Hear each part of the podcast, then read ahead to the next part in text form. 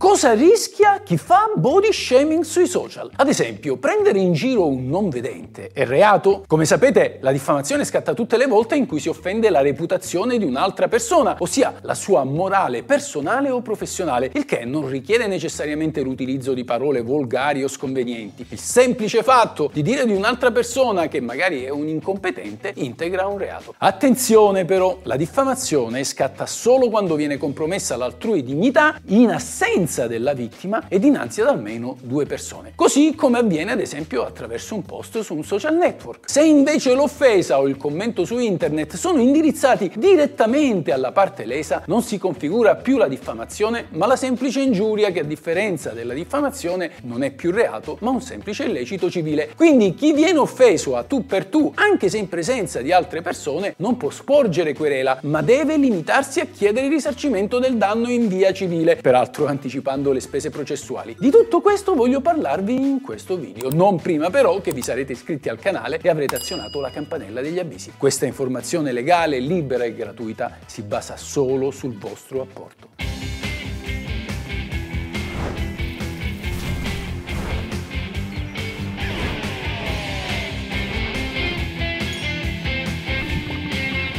Questa è la legge!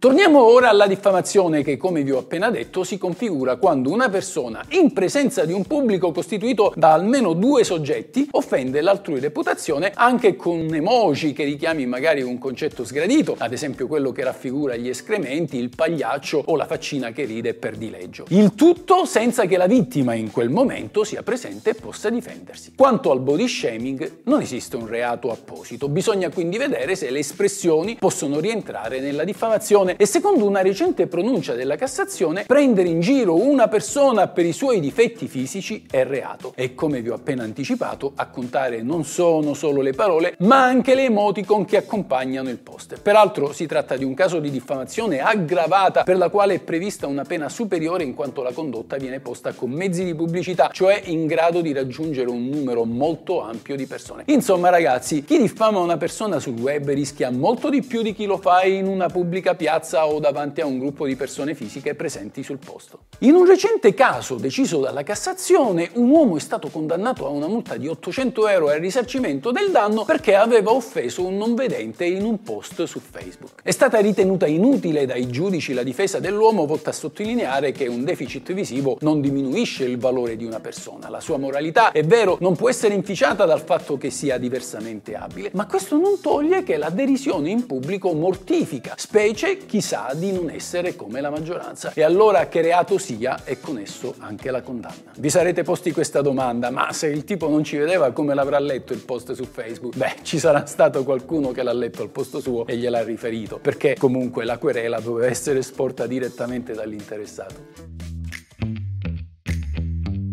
Un aspetto assai interessante di questa pronuncia della Cassazione è forse quello che qualifica come diffamazione e non ingiuria il post sui social network, benché lo stesso possa essere letto anche dalla vittima. Come vi ho anticipato, infatti l'ingiuria si caratterizza per il fatto che l'offesa viene pronunciata in presenza della persona a cui è indirizzata. Secondo la Cassazione, il fatto che la parte offesa possa leggere il post e quindi replicare in via immediata alle espressioni offensive pubblicate su una chat non toglie il fatto che il messaggio offensivo obiettivo possa raggiungere non soltanto quest'ultima, bensì una moltitudine di persone. Dunque non rileva che la parte offesa abbia la possibilità di interloquire con il reo in quel determinato contesto comunicativo. La condotta si considera ugualmente diffamazione. Ad ogni modo, per la Cassazione, la condotta di chi mette alla berlina una persona per talune caratteristiche fisiche, comunicando ovviamente con più persone, può considerarsi un'aggressione alla sua reputazione. Ed è il resto che la reputazione individuale sia un diritto inviolabile, strettamente legato alla stessa dignità della persona, è stato ricordato anche dalla Corte Costituzionale. Insomma, amici, per concludere, chi fa body shaming su internet prendendo in giro le persone commette reato di diffamazione, anche se la vittima può vedere vedere il post e anche se non esiste una specifica norma che punisce il body shaming. Questa è la legge.